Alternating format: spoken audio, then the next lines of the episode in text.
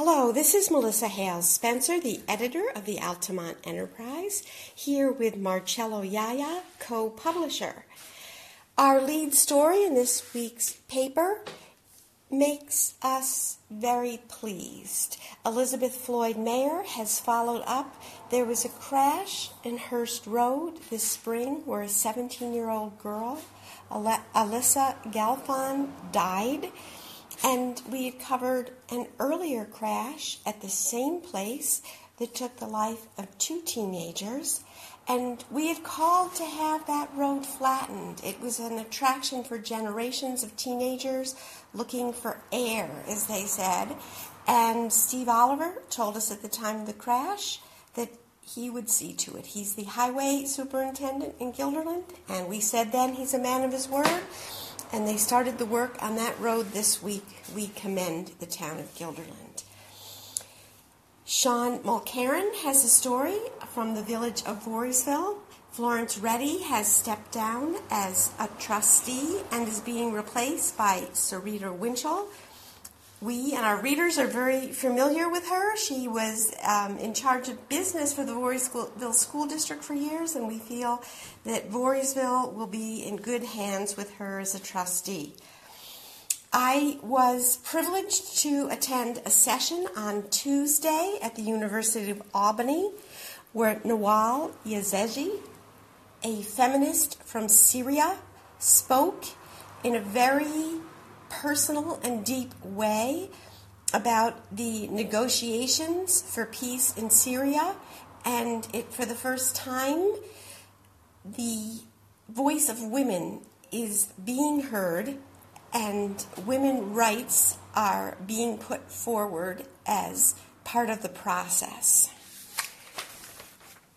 The editorial this week. Um, I was honored to be um, named the Media Person of the Year by the New York State Women's Press Club, and I wanted to share this honor with our readers. Um, the speech I gave got a standing ovation, which bowled me over, and really none of it would be possible without our readers and without the small but dedicated staff you see here each week on our masthead. And I think together we are helping democracy, at least in the towns we cover, to function well. The old men of the mountain, John Williams, talked about a special breakfast some of the um, members of the group put on at the Masonic Lodge up in Berne. There is an invitation here for the public to join the Berne Town Board as it dedicates the great room at the Switzkill Farm to William Conboy, who was a 30 year town attorney for Berne and also very active in state um, and county-wide issues. Former mayor of Altamont, James Gaughan, wrote in praise of Madeline LaMountain, who has put together for two years, shown here on the steps of the gazebo, with Assemblywoman Pat Fahy.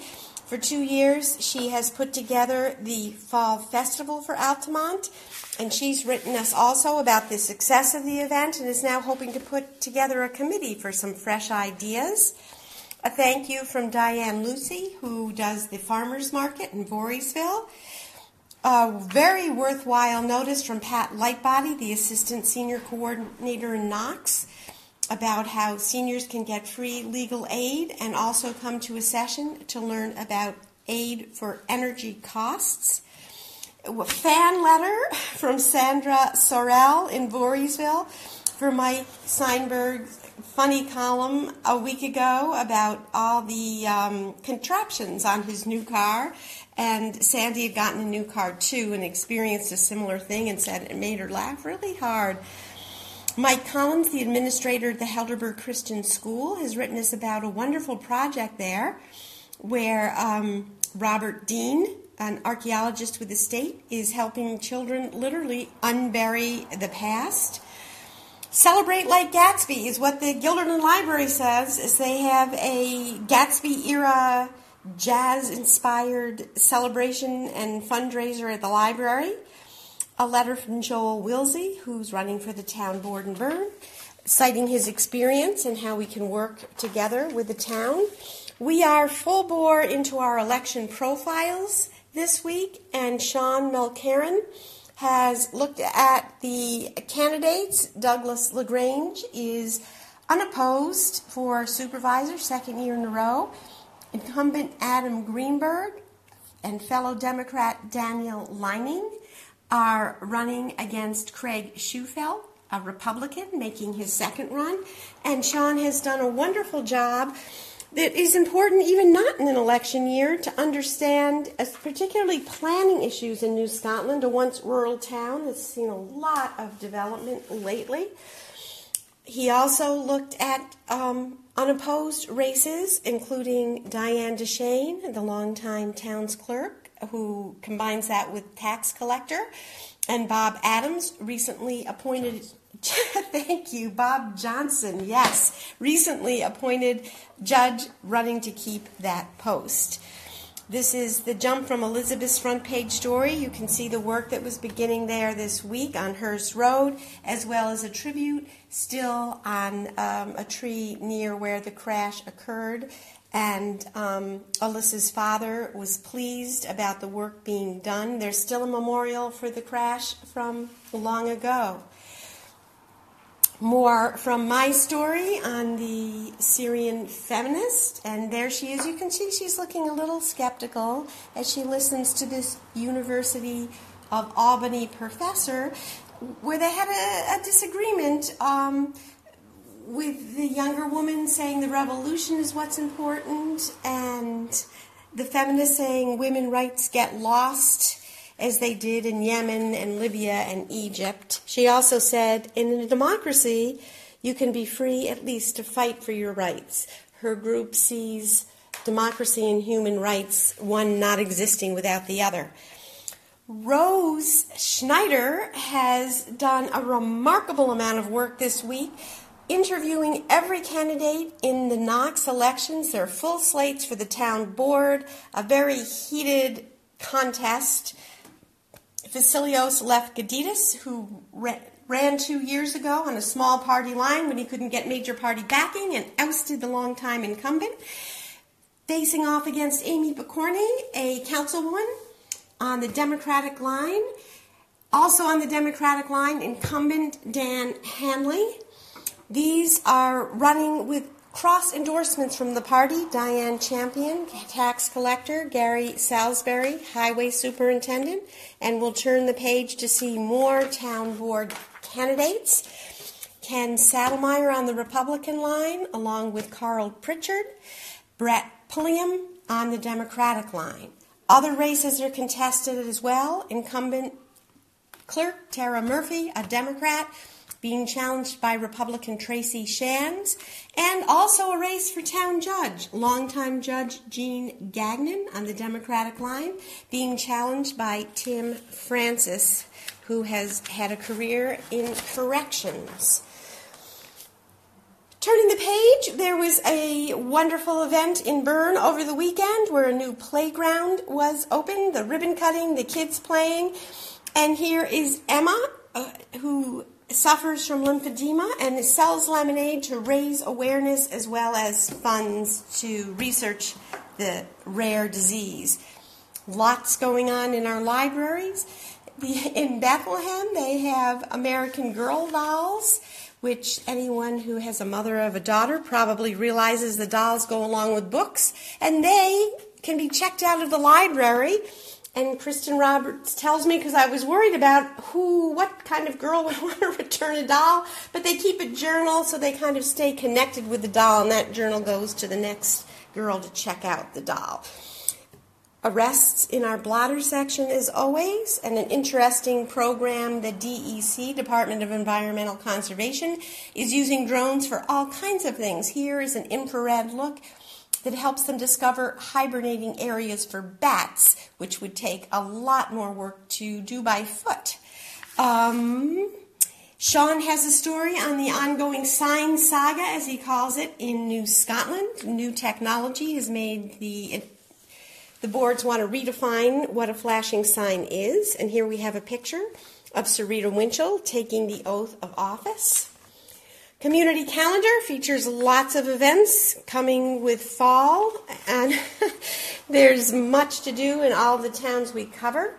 Michael Koff has a stunning picture page of a recent honor flight where the American Legion riders in Altamont, that's the back of Steve Oliver and Rick Paris, presented a check that will cover the entire next honor flight. And that, of course, is where veterans, like this man here saluting, get flown to Washington, D.C.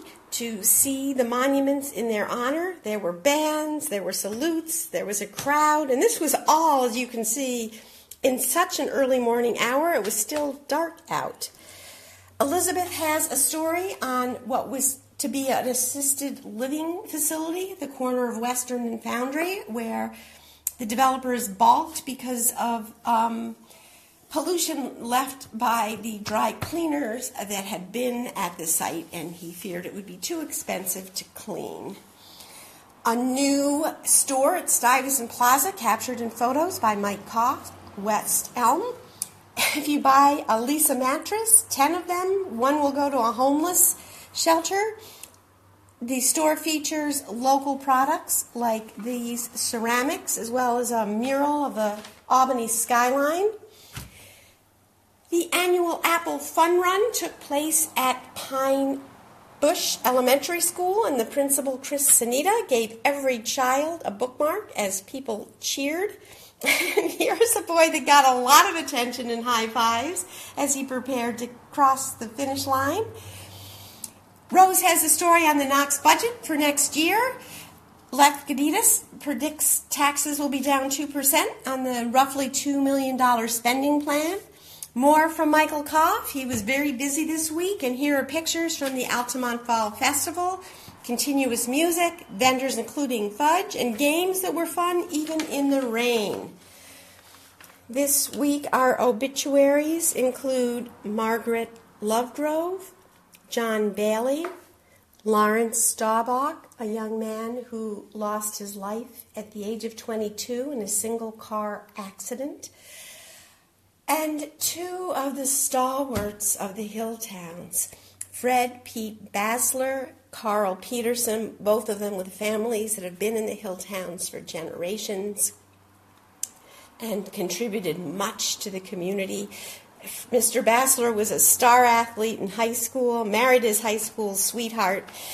Carl Peterson um, was a farmer, a dairy farmer, and also led other dairy farmers in the huge Agrimark that covers the Northeast.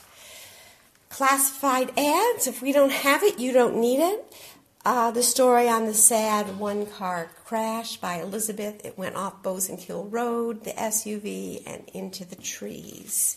Long form journalists can apply for a program at the Carey Center, and they come from around the world to spend time working on their projects.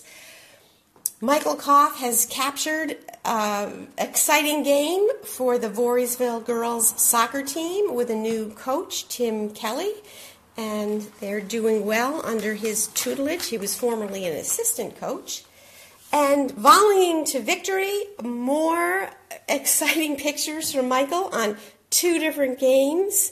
Um, and they, they were victorious in both of them. We have the Guilderland boys as well as the BKW girls. And last but not least from Michael, he got up early on Wednesday morning and went to Tawasentha Park where staff from Crossgates Mall is building a new dugout. And our back page has senior news, including the Westerlo Reformed Church, which offers homemade lunches monthly. And with that, we conclude our week.